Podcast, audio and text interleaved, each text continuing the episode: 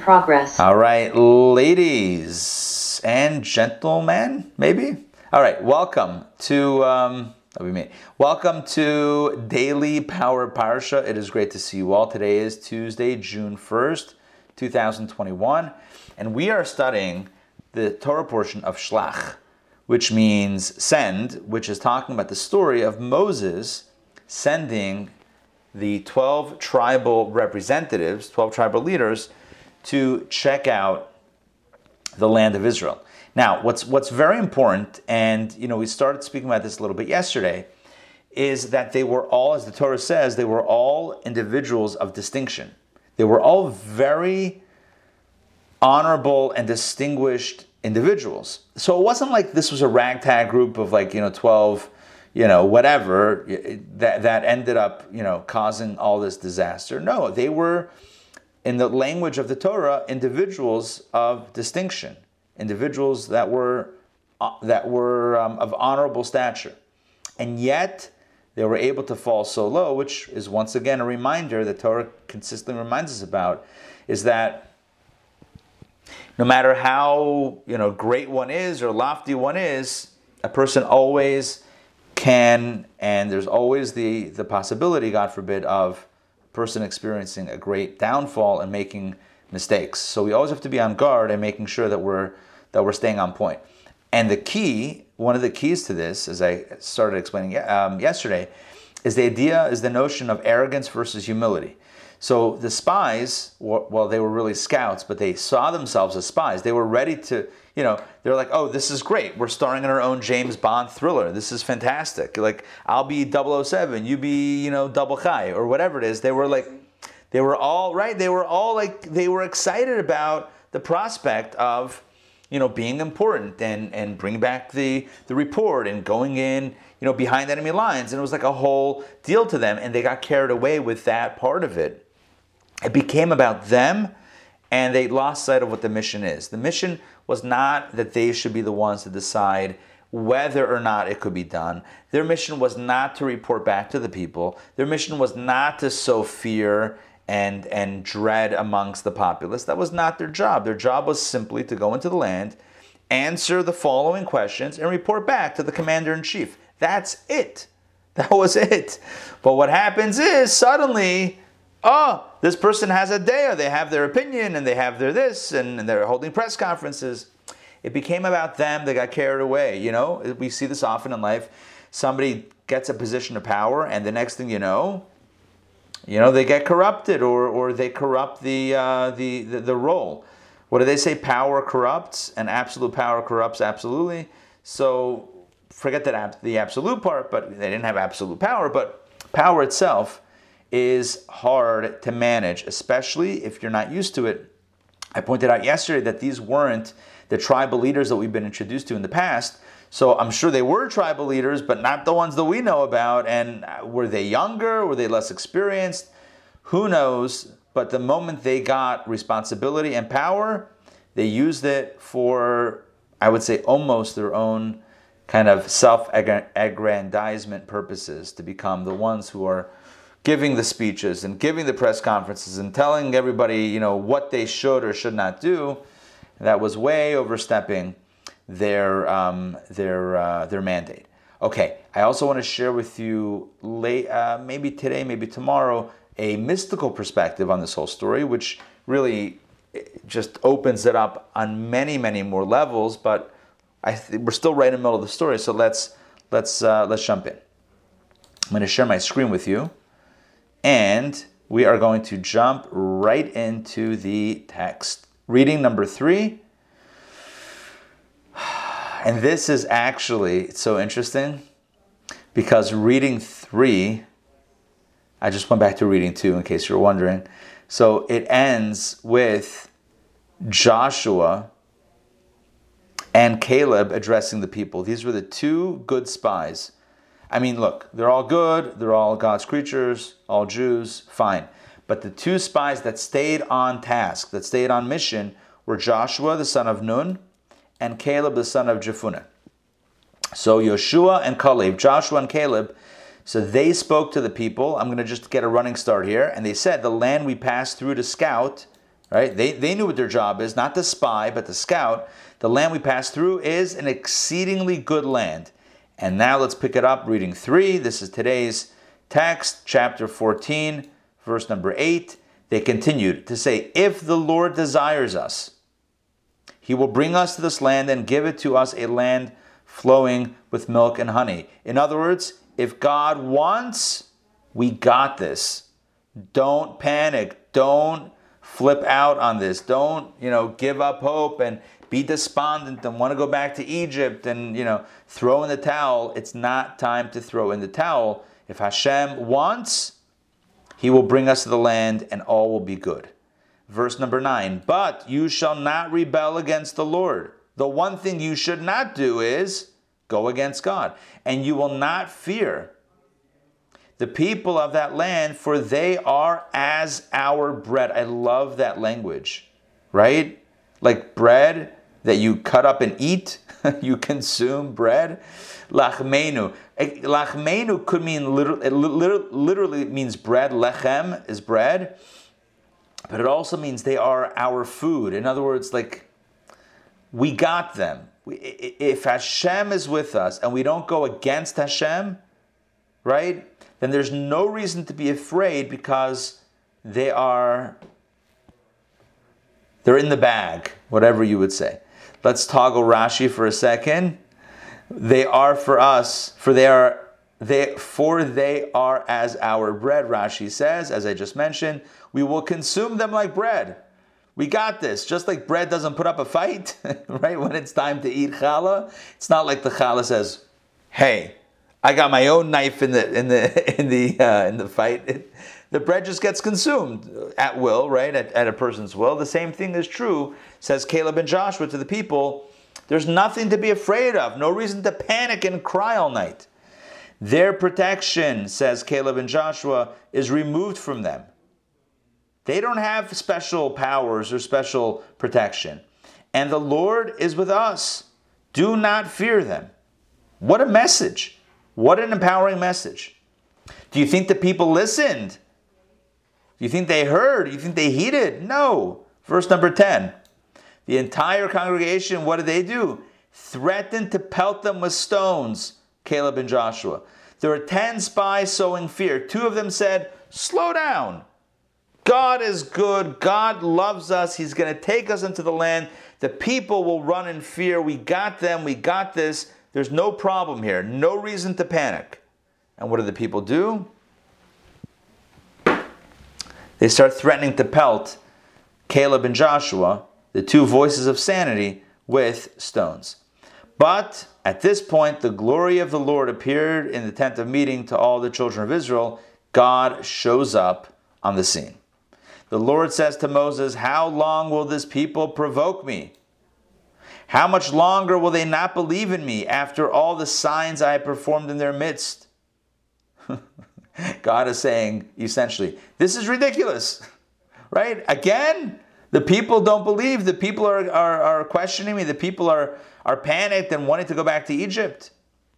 Forget about it. Last week we read about how Moshe, how Moses was exasperated with the people, how he was like beside himself that they were asking for meat he didn't know what to do, do about that. And now Hashem is saying to, Mo, to, to Moses, God is saying to Moses, how long is this going to go on that the people are going to continue to provoke me and question me and not believe in me? So, verse 12, God says, I will strike them with a plague and annihilate them. That's it. I will get rid of the people. Then God says, I will make you into a nation greater and stronger than they. Essentially, God is saying, let's do this. Let me get rid of all the people, and I'm going to start again the Jewish people, Moses, with you and your family, and maybe the, all the Levites, right? We'll start that way. You think Moses takes this offer up? No way, Jose, not happening. 13. Moses said to the Lord, look, look what he look, look at his argument. But the Egyptians will hear that you have brought this nation out of its midst with great power, and they will say about the inhabitants of this land who have heard that you O Lord, are in the midst of this people, that you, the Lord, appear to them eye to eye, and that your cloud rests over them, and you go before them with a pillar of cloud by day and a pillar of fire by night. Like so, basically, he's building a narrative. We haven't gotten to the punchline. So the Egyptians are going to hear about, about what's going on, and they, they know that you took them out from them with great power, and they're going to say that. Um, and, and, and everyone knows that you are with the people and you appear to them eye to eye and that your cloud rests over them and you go with a pillar of cloud by day and a pillar of fire at night. Here's the punchline. And if you kill this nation like one man, the nations who have heard of your reputation will say as follows Since the Lord lacked the ability to bring this nation to the land which he swore to them, he slaughtered them in the desert. Moses says, You want that to be your reputation, God? You if you if ever if if you get rid of if you destroy the entire people right here right now in the wilderness in the desert you know what everyone's going to say? Egypt and the nations in canaan? They're going to say you know why? Because god couldn't take them in. God couldn't deliver them to the promised land. That's why he got rid of them to save face because god was powerless against the indigenous nations in the land of canaan Moses says to God, You want that to be your story? You want that to be the reputation? You want that to be what people say about you? That you weren't able to do it? This is Moses appealing to, to the competitive side, if you will, of God. Now I know we're making God sound very human and very, you know, petty emotionally. I get it, and we cannot uh, really fully understand it on this level because that's not the intention. Nonetheless, this is brought down in Torah. Rambam Maimonides says, anytime you encounter anthropomorphic terminology, terminology that speaks of God as having emotion or feeling a certain way or whatever, anger, jealousy, you know, competition, competitiveness, you have to take it with a grain of salt and understand that we're speaking of higher truths, but using human language and human context. So we need to apply the same thing here. What exactly it means in the pure form, I don't know. But this is at least the way the story plays out in the anthropomorphic, in the human esque type of language and conversation that God says to Moses, I'm going to get rid of the people. And Moses says to God, if you do that, all the nations are going to say it's because you were unable to deliver them to the promised land. So, after that little bit of a strong pushback from Moses, Moses continues, Now, please, let the strength of the Lord be increased as you spoke, saying, and he quotes the 13 attributes of divine mercy. Hold on, hold on, let me stop here for a second.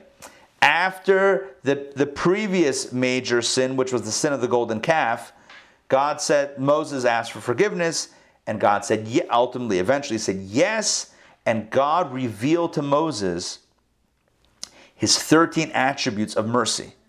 13 statements and phrases of God's compassion and love and forgiveness and um, patience with us, right? So now Moses turns to God and says, Remember this? And he restates back to God essentially those 13 attributes of mercy that God had told Moses about. Moses now uses them in his prayer for the people. So again, let's, let's start from verse 17. Now, please let the strength of the Lord be increased as you spoke, saying, in other words, be strong in this area as you yourself spoke to me. And this is the quote The Lord is slow to anger and abundantly kind, forgiving iniquity and transgression, who cleanses some and does not cleanse others, who visits the iniquities parents on children, even to the third and fourth generations. Now, although it sounds like, boy, hold on, we're calling God vindictive and God is punishing and remembering and not forgetting, even multi generationally. I I understand it sounds like that, but nonetheless, these are all considered 13 attributes of mercy. It's not. We even discussed this a few months ago when we had it originally in the book of Exodus. Um, nonetheless, the point is that Moses says to God, "Remember your kindness, remember your mercy, remember your forgiving nature." We need some of that right now now that you're upset at the people for the sin of the spies. So here's the ask. You got to have a pitch, you got to have the ask. We had the build up, and here we go. Please forgive the iniquity of this nation in accordance with your abounding kindness. In other words, if you're really so kind, then please forgive the iniquity of this nation. as you bore, as you have borne this people from Egypt until now. In other words, he's kind of putting responsibility on God, saying, "Look, you carried them on your shoulders. You took them out of Egypt. You birthed them as a nation. Okay, you can't drop them now. You cannot abandon them now. They are your problem to deal with. Not to abandon, not to destroy. They are your responsibility to deal with and deal with in a proper way. And look what God says. And the Lord said, look at God's response after how many verses? Um, from verse 13 all the way through verse 19. That's all Moses pitched to God for forgiveness for the people. And the Lord responds, God says, Salachti kedvarecha, I have forgiven them in accordance with your word. In other words, I have forgiven them as you requested. Salachti, I, for, I have forgiven them kidvarecha as you have spoken. However, God says, but as surely as I live, and as the glory of the Lord fills the earth. So, in other words, I promise, as surely as I live and the glory of the Lord fills the earth, I, I, I, I, I guarantee this that all the people, that all the people who perceived my glory, and the signs that I performed in Egypt and in the desert, yet they have tested me these ten times Seems like there were 10 tests here. And not listen to my voice.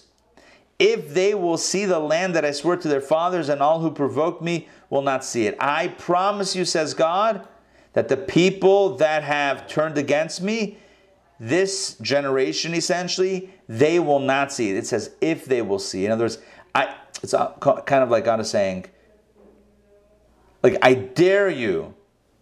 And not I dare you, but it's like, it doesn't work in English. Um, I, I, don't think it works smoothly in English. You wouldn't say this in language and conversation, but it's kind of like um, we'll see if these people will see the land that is swore to their fathers. And bottom line, all those who all who provoke me will not see it. This is where the decree of 40 years of wandering in the desert comes out. Now, we're going to detail it tomorrow because we'll go through those verses. But this is where that concept first becomes expressed by God to Moses. God is essentially going to tell Moses that I'll forgive them, but the, this, these people, they're not going to go into the land. That's for sure. Right? That's the however. I won't destroy them. However,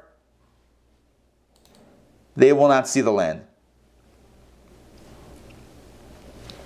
But, verse 24, but, this is a, a but to the however, but, as for my servant Caleb, since he was possessed by another spirit, that's no need for an exorcism. This is a good thing, right? This is a good other spirit. Since he was filled with another spirit, another energy, and he followed me, right? He stayed true to the mission. So Caleb, I will bring him to the land to which he came.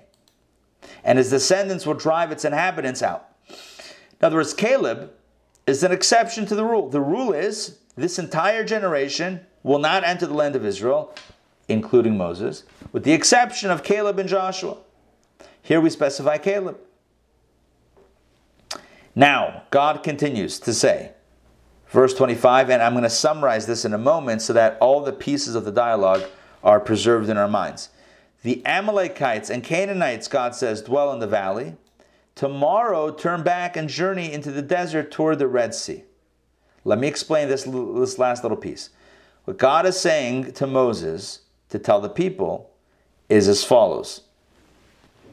In southern Israel, the Amalekites and Canaanites dwell there. Don't try to go in now. Don't try now to go into the land of Israel because after I've decreed that for, for, for the next 40 years, you're not going into. Don't be like, oh, I do want to go into now. Don't pull that shtick because Am- Amalek and the Canaanites, the Amalekites and Canaanites are dwelling there, and they will cut you down. God says, rather, tomorrow turn back and journey into the desert toward the Red Sea. Red Sea, of course, is, remember they crossed that after the Exodus? Basically saying, start turning, not back to Egypt, but instead of continuing the advance toward Israel, we're going to go in a bit of a loop that takes us away from that trajectory. So, this is God's way of saying, I have now put on ice, I've now put on pause this entire mission of going to Israel. This has now been frozen to be picked up at a much later time, come back in 40 years after this generation is gone, and we can continue the conversation.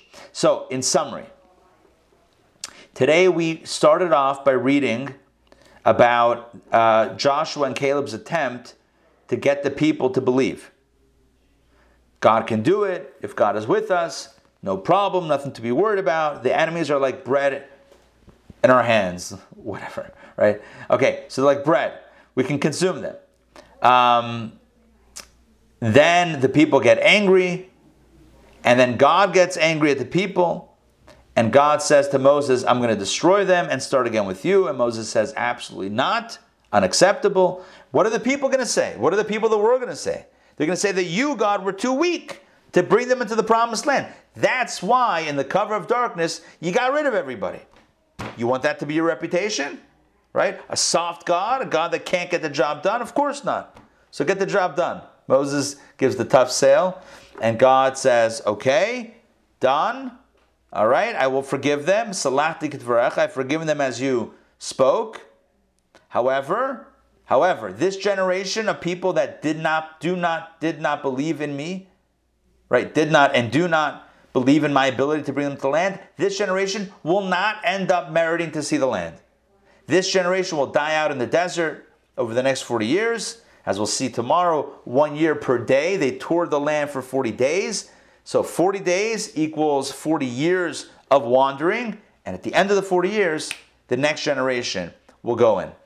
Um, okay, we'll speak more about that. Oh, with the exception of Caleb and Joshua, but even Moses was not spared in that decree. So this becomes a decree of wandering for 40 years. No, it wasn't because they didn't have a map. No, it wasn't because they, they were a bunch of men leading and didn't want to ask for directions. It was per God's command, and that's why they wandered until that generation died out. How do you define a generation in Torah for this for these purposes? The ages of t- between the age of 20 to 60 and again only referring to the males because only the males only the men didn't believe in god's ability and panicked and all that stuff. The women always believed. The women did not die out over these six over these 40 years. Now they might have died of natural causes but not as part of this of this um, of this decree. One thing to mention is that it only hit the men between 20 and 60 under 20 and you were did not have to perish over the next 40 years. Over 60, the same is true, although, you know, natural causes, natural causes. It was that age of 20 to 60 of people that really participated in the, in the, uh, in the sin of the spies and in the panic that ensued that really got the decree against them to not go in. A few insights, I want to share with you a few mystical insights or spiritual insights into the story of the spies because I think it's now appropriate to delve a little bit deeper into the story and present maybe something, another take on it that is wild and out there, but nonetheless, I think very important. Number one, it says in Kabbalah and Hasidic philosophy that the deeper reason why the spies did not want to go into the land of Israel and why they threw their mission, they threw the mission, they messed it up. Why? A, a simple reading has it that they were afraid. They saw giants, they panicked, and they got everyone else to panic. But according to Kabbalah and Hasidic philosophy, there's another reason. It's because they did not want to live, sorry, leave the spiritual cocoon that was the land, sorry, that was the desert experience. In the midbar, in the desert, they had all of their physical needs taken care of. They had manna, bread from heaven. The clothes were laundered and grew with them. They had a well of water, the well of Miriam, that traveled with them wherever they went. Clouds of glory protecting them. They had everything you'd need. It's like the Swiss Army knife of existence. You had your food, you had your water, you had your shelter, you had, you know, your clothes. Everything was covered. No problem. Spiritually, it was the same way. They were in contact with Moses, the greatest of the great. They were in proximity with God. Anyone had a question, it could ultimately go to God and they would get an answer. It was amazing, physically and spiritually. Almost like messianic times. All right, like we've been discussing in the course. It was amazing. And they knew, the spies knew, they, because they were great people, they knew that the moment they stepped foot into the land of Israel, all the miracles stop. Because then real life begins. You want food? Not going to come to your doorstep unless you order through an app, but it's not going to fall down from heaven. You want food? You're going to have to work for it. You got to be a farmer. Yeah, yeah, yeah. Put on some overalls, get some work clothes on, and get your hands dirty. Hands dirty? We've been living in the desert for 40 years, didn't have to do a thing. Welcome to the new reality. My son, welcome. This is it. The spies didn't want it. It's not that they didn't want to work. They didn't want to, dis- to be distracted from the spiritual pursuits. In the desert, they were free from material concerns so that they could focus on their spirituality. And now the prospect is go to Israel, get a job, and, and not have time to study Torah, and not have time to pray, and not have time to meditate? Are you kidding me? Why would I want to do that? So, again, this is the deeper understanding of why it is that the spies came back with a negative report to exactly derail the mission and to keep the desert gig going. That's what they wanted. They wanted the, the good times, spiritual good times of the desert to keep on rolling, to keep on rocking and rolling. So that's exactly what they did. And it worked. They got another 39 years. They'd already been a year in. They got another 39 plus years in this beautiful spiritual environment in a sense, in a kind of a twisted sense, they got what they wanted. They got their spiritual, um, they got their spiritual um, oasis, cocoon, and they were happy. And they what, passed away. Yeah. What did Moses actually say to the to the group? To, what was his mission? What did he tell them their mission was originally? Uh, go, uh, he told them the mission is to check out the land and report back. Um, are the cities fortified? Are they open? What are the oh, people? So like to prepare for the travels. Yes, prepare for the journey in. Exactly. They came back with a negative report. On the simple reading is they panicked and they got caused others to panic, or they were arrogant and they caused others to panic. But a deeper reading is that they panicked not physically but spiritually. It's like imagine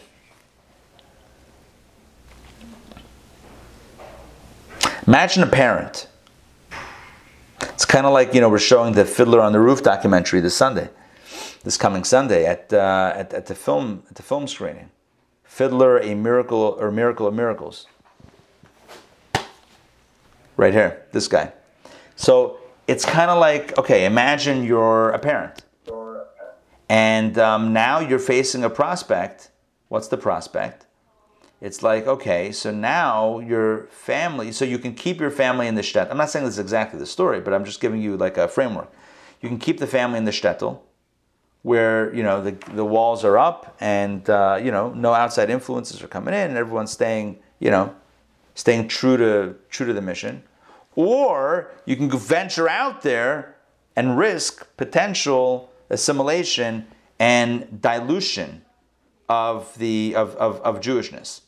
So which would you rather? You can understand that there is, that somebody might make the choice, and people might make the choice to say it's better to stay in a very sheltered environment than to venture out and become corrupted. And so the spies were saying the same thing. We'd rather stay in the desert, a spiritually um, warm and rich environment, than venture into Israel where things could be tricky. We'd rather stay here than go there.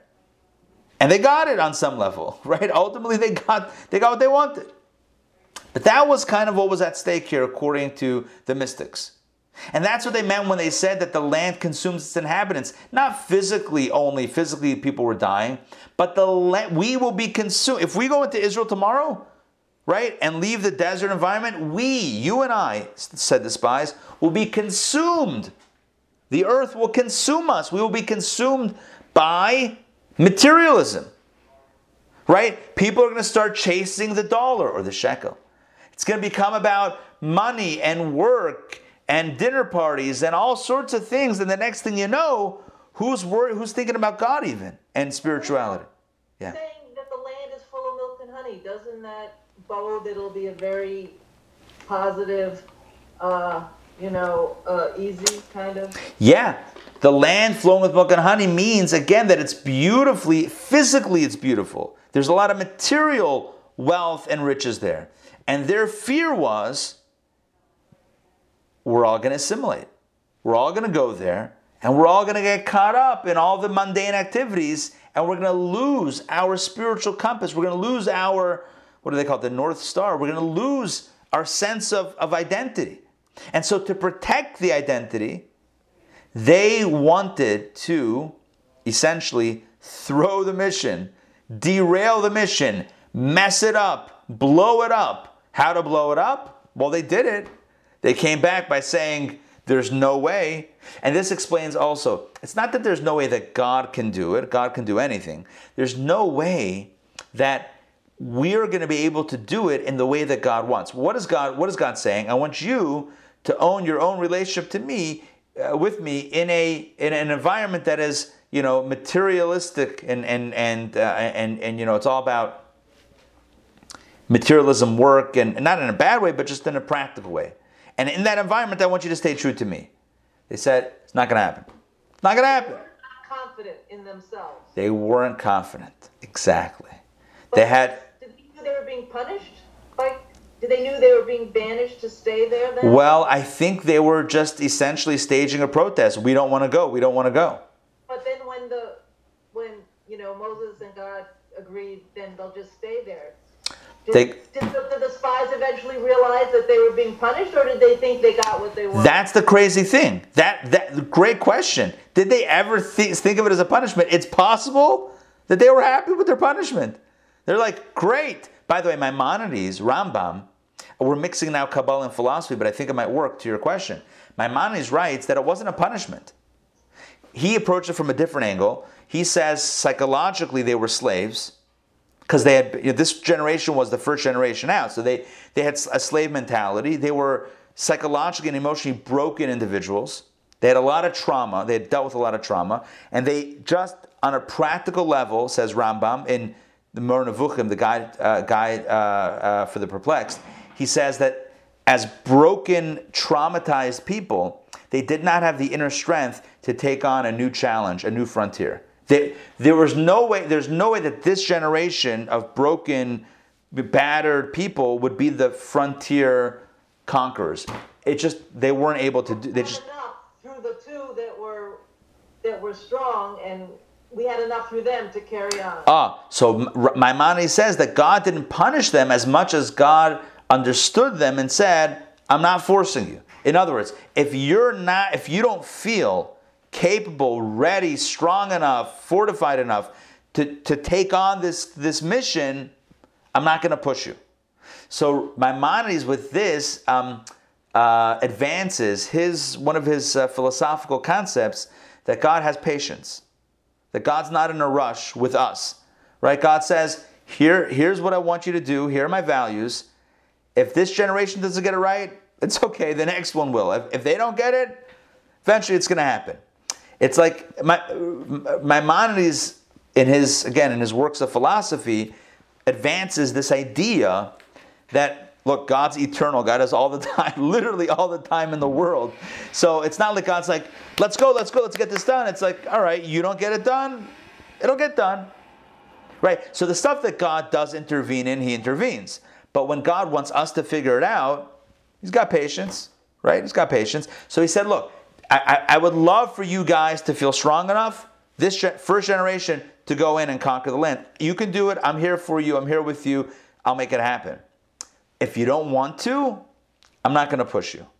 So were there a lot less then? So the Jewish population diminished before the. So goes on. So remember, remember. So we're not including women in the count of people that died out. Um, I mean, there were certainly those that died of natural causes, but they weren't kind of punished or you know with with this uh, with this fate. Um, and plus, you had children between under, sorry uh, uh, under twenty did not uh, were not part of this either.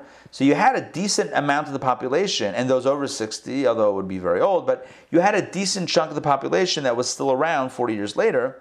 Not everybody died, right? Um, plus, in those 40 years, there was population growth that happened, kids being born, that kind of supplanted. Now, what's the final number before they go into Israel? I don't remember if there's another census, if there's another count, but it might be. There might be another count somewhere um, toward the end of the book.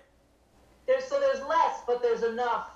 I don't even know that it's radically less. Uh, I don't even know that it's radically less. I think that they did a good job of uh, of replenishing on somehow, some way. Um, you know, if if you have kids, even through year twenty, by year 40, those are 20, right? Those kids are 20. So you have already a next generation coming in into the fold. So, in other words, if each of those 600,000 men between age 20 and 60 had one child, right? So that would that would you know over those 40 years, that would just one for one replace it. So it's not far fetched to get back roughly to the same number after the 40 years of, of the generation dying out. And it's important also to note they didn't all die out right away. You know, some of them died a few years in, several years in, or maybe by the 40th year. So, but I'm just giving you a spiritual insight to understand that a simple reading is these guys were horrible. They were filled with ego, self importance. As I said before, uh, you know, self uh, self importance, and and they messed it up, and they just totally messed things up. And and on one level, that is true.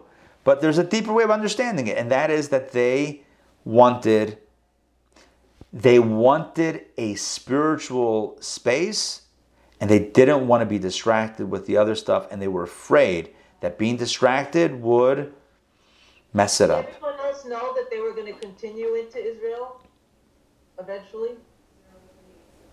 You mean the non 20 to 60 males? Yeah. Yeah, for sure. Yeah, because it was only decreed on, on a certain segment of the population. Everyone else knew that they were still eligible to enter, again, assuming everything else works out. But what's interesting is when you see the exception, when God says everyone's out except for Caleb, and then Joshua is also mentioned, but Moses is not mentioned. So that foreshadows the idea that Moses was not slated to enter, even, even then, was not slated. If you recall last week, even, by the meat story, and the prophecy. Remember, Moses uh, was complaining he didn't have enough help. So God says, I'll give you 70 elders to help. And they chose actually 72, but two of them didn't make the cut. So they only 70 instead of 72 because that was the number six per tribe, 72. So two of them, but uh, were not part of that circle. But they did have prophecy in the camp, and and and the youth came to Joshua and, or to Moses and said, these two young people or these two people are prophesying in the camp and, and Joshua says, silence them. And, and Moses says, they're fine. And Rashi says, what was their prophecy? Prophecy was Moses is going to die and Joshua is going to lead the people. And Joshua says, shh, keep that on the down low. But you can understand now another element to what the spies intended. The spies knew, based on last week's prophecy, yeah, that Moses would not lead them into the land of Israel. Which means that if tomorrow they were to advance on Israel, what was going to happen? Moses would die. And they, you with me? There was a prophecy that Eldad and Medad, the two individuals that were rogue prophesying, and that Joshua wanted to shush, Moses says, let them keep on going. Their prophecy was that Mo, what they were saying, foreshadowing, foretelling was Moses would pass away and Joshua would lead them into Israel. So now, fast forward a little bit, you're right there near the well, you know, a few days journey from the border, and you're the spies going in, and you come back 40 days later, and if your report is good, we start moving. If it's bad, you might delay things a little bit. Imagine they gave a good report and they started moving. You know, within a day or two or three or four, what's going to happen? Moses will die because that's the prophecy. And there was no indication that it was a false prophecy. So they, and I'm giving you now another interpretation. This comes from Rabbi, um, I think Rabbi David Vital, the son of Rabbi Chaim Vital, the student of the Arizal. So he says that they were so in love with Moses that they were not ready to let him go. They were not ready to see him pass away. And so they threw the mission. They sabotaged the mission, their own mission, in order to delay their going into Israel, which worked, to have more time with their beloved leader. But Moses didn't know that was a motivation, right? Yep. Yep. He was mad. I mean, He was mad. Yeah. And and here's the kicker. Turns out, according to this interpretation, again, 70 facets, right? But according to this interpretation, this story of the spies is a love story. Right? You look at it on a simple level, it's like disaster, these guys, it's power, corruption, sure. Dishonesty, disbelief in God, sure. But you know what, according to what we just said? It's a love story. It's people that love their teacher so much, they'll do anything to keep him around, even if it means going against what God wants on some level, right? Even if it means defying God, because God says, I want you to go in, and they're like, mm, yeah, about that, in order to get more time with Moses. Turns out that it's a love story. And by the way, does Moses ever realize this? Not necessarily. But they got what they wanted. They got another 39, 40 years with Moses. So it worked. Was it wrong? Yes. Were they punished? Yes. Did they get what they want with the spiritual environment for 40 years and Moses' leadership? Yes. All the above. Why were they wrong? It sounds like it's a good thing. Spirituality in the desert, right? Great place to meditate. And uh, Moses is your leader. What's wrong? Number one, because God said, go to the land, right? God says, I'm giving you the promised land. You go. Number two, the purpose of life is not to bask in spirituality and hang around Moses all day. The purpose of life is that at some point you have that in your life, but then, or, or, or in your day, and then you go out into the world. This is a theme that we that I probably more than any other theme I, I, I share in every almost every class it seems right that the purpose is integration between heaven and earth between spirituality and material, materiality. The purpose is not to stay stuck in Garden of Eden, the ark, the messianic type ark where the animals. Ex- exactly. It's about bringing the two together, making the mundane divine.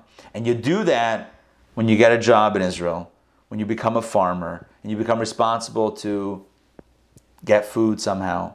It happens when you leave Moses behind, as painful as that sounds.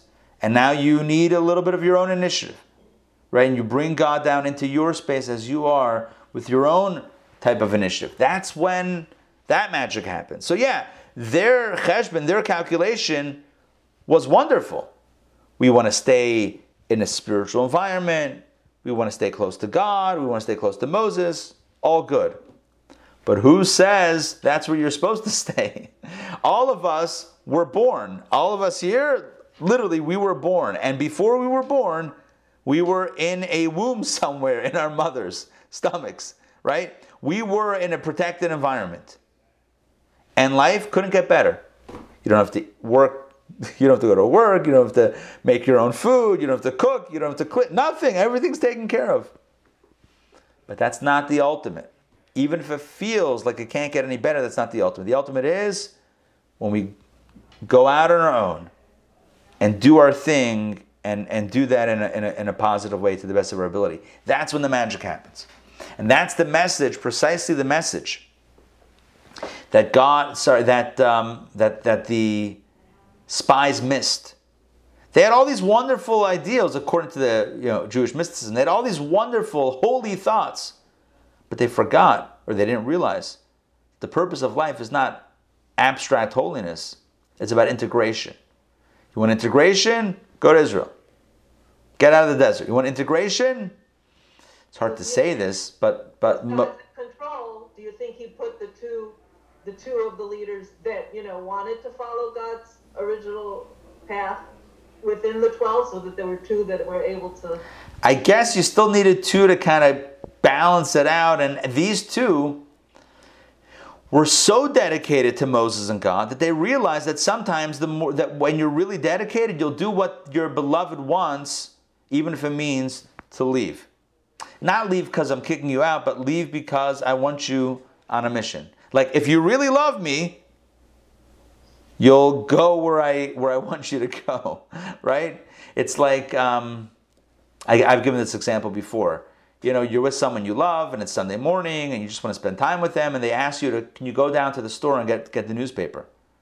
You're like, no, I want to spend time with you. They're like, okay, but I would love for you to get me the newspaper. So sometimes if you really love, you'll do what they want as opposed to doing what you want or you think they want. When they tell you what they want, that's usually a better indication. So God says, You love me, I want you to go to Israel. Moses says, You love me, go to Israel. And they said, We love you, we want to stay with you. And God and Moses are like, uh, I guess, but that's not re- that's really not where we want you to be. Anyway, so that's again, that's a deeper understanding of the story or a deeper perspective on the story. Seventy facets, Shivim Panim LaTorah, the different ways to learn Torah. The simple is, you know, they were horrible, just terrible. You know, they didn't believe in God and they didn't believe in Moses and all that stuff. On a deeper level, yeah, they of course they believed. It's just they had a different agenda. Their agenda was stay in the bubble, stay in the cocoon, stay stay in the womb, stay in the ark, stay in the in the protected space. Don't don't make don't don't become vulnerable. And that was their mistake. Either way, it was a mistake. The question is how how bad do we think of them in our eyes? And of course, the Kabbalists and the mystics and the Rebbes would always look for the most positive way to understand these stories um, especially because it has a beautiful practical application. That means that, yeah, shul is beautiful, but sometimes you have to go out and, and, and help someone in the real world. Or, um, you know, a Jewish holiday is wonderful, but it's what happens the next day that really makes an impact on the world, etc., etc. Again, themes that we've spoken about, you know, countless times in these classes. Ray, did you want to jump? Yeah. Yeah. The, does Maimonides' 13 attributes of Hashem have something to do with this? Is this what we're so, so Maimonides, he articulates 13 principles of faith. What we're talking about here are the 13 attributes of mercy that were penned by God Himself, or uh, originate with God Himself. Um, th- both are 13. It would be interesting if there was some sort of parallel. I don't know. I haven't seen um, a conceptual parallel drawn between those two sets of 13. So Maimonides has his 13 foundational beliefs in Judaism and then God has 13 expressions of forgiveness, which we pull out in our prayers every day when we're asking for forgiveness after the Amidah. And we pull it out on Yom Kippur multiple times on the Day of Atonement, asking for forgiveness. But are they connected? I mean, it seems kind of interesting that both are 13. That's what I would say. And Echad Mi Yodea, does that not go to 13? You know, it's very possible. I think it does. you know what else is interesting? Echad the gematria of Echad is 13. Think about it. Aleph is 1, Ches is 8, so that's 9, and Dalet is 4, right? Aleph, Bet, Gimel, Dalet, 4. So 1 plus not, wait, 1 plus 8 plus 4, let's just do it backwards. 4 plus 8 is 12, plus 1 is 13. So Echad, 1 is really 13. Anyway, that opens up all sorts of uh, possibilities. 13 is a positive number, but you know, in America, yes. it's a negative number. I know, right? It's so weird that that's the case. I don't know the history of 13 being an unlucky number in, in, in Western culture.